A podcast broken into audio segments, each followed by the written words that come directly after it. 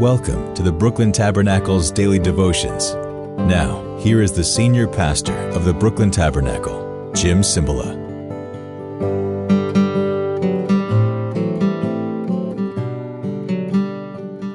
Good morning, as they say in Busan in Korea.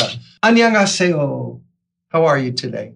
We're reading from Second Peter. By the way, pastors were just getting on me the other day because they we were talking about a case of someone counseling. I was brought in to counsel problems with his wife, and the guy was acting so wrong, so obnoxious. I told him, truth be told, I'm embarrassed I'm your pastor.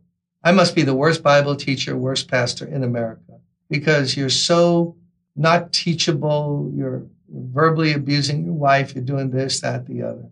He was really obnoxious. I have to say that.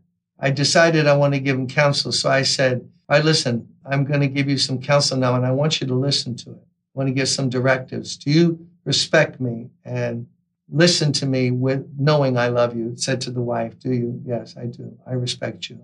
I, I, I want to listen to what you have to say. And he, who I was having trouble with just listening, I said, Do you respect me and trust me? Do I respect you? I've been coming here nine years. Everything I am, I owe to you. I let out a yell. Please don't say that. I feel so bad already. I want to jump out a window. But you see, God ended up that counseling session with a breakthrough. And God's going to use that man and his wife to do something good for him. But to get me off any high horse I was on, here as I was saying, oh no, where did he come from? What is he like? What's he? He said, no, I owe it all. I, I owe it all, all to your ministry. Yeah. So now we're reading from Second Peter. Peter wants to tell us something. God, verse three, his divine power has given us everything we need for a godly life through our knowledge. That's intimacy knowing, not intellectual knowledge of him who called us by his own glory and goodness. His divine power has given us everything we need for a godly life. Let's get definitions down. His divine power, his omnipotent power, God's power has given us, we already have it as Christian, everything we need. We need for what? For a godly life. What is a godly life? What does that mean in the Bible? When you hear someone, that's a godly guy, that's a godly girl. It's the opposite of ungodly. We don't use that word enough, do we? You know, the world is ungodly. They're against God, anti God, anti Bible, hard, proud, independent. I don't need God. I don't mind going to church a little bit, but I mean, I don't, don't get that in my everyday life. Godly is just the opposite devotion, Christ likeness, worshiping, thankful, godly, careful, reverent. That's the godly person. God has given us everything we need by his great power, everything we need to, for, that we need for a godly life through our knowledge of him who called us by his own glory and goodness.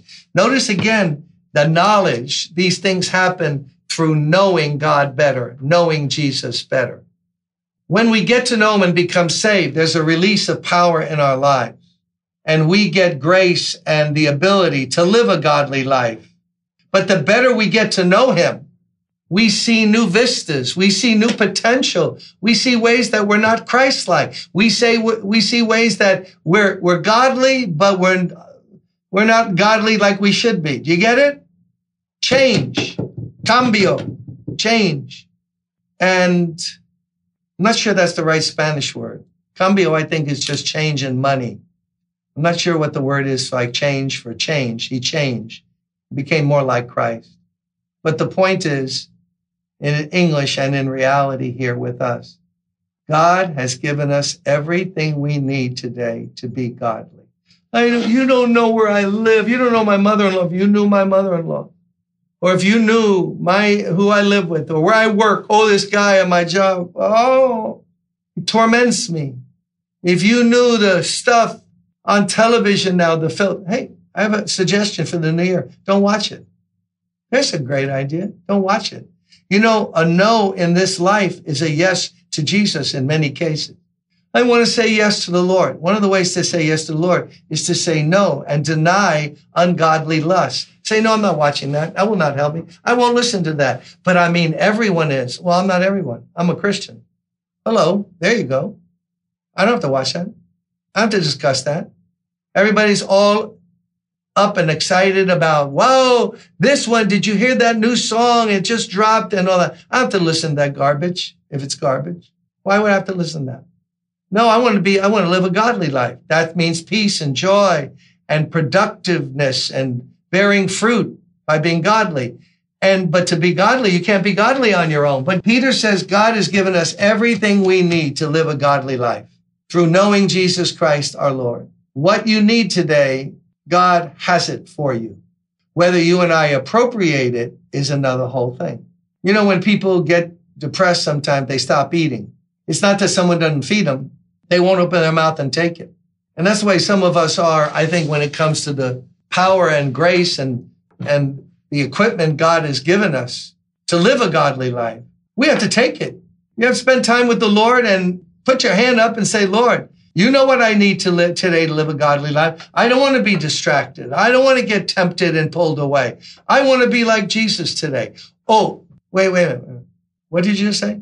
You think that we could pray that way God help me today. Give me what I need to be like Christ. And God's going to say, no, no, I don't like that request.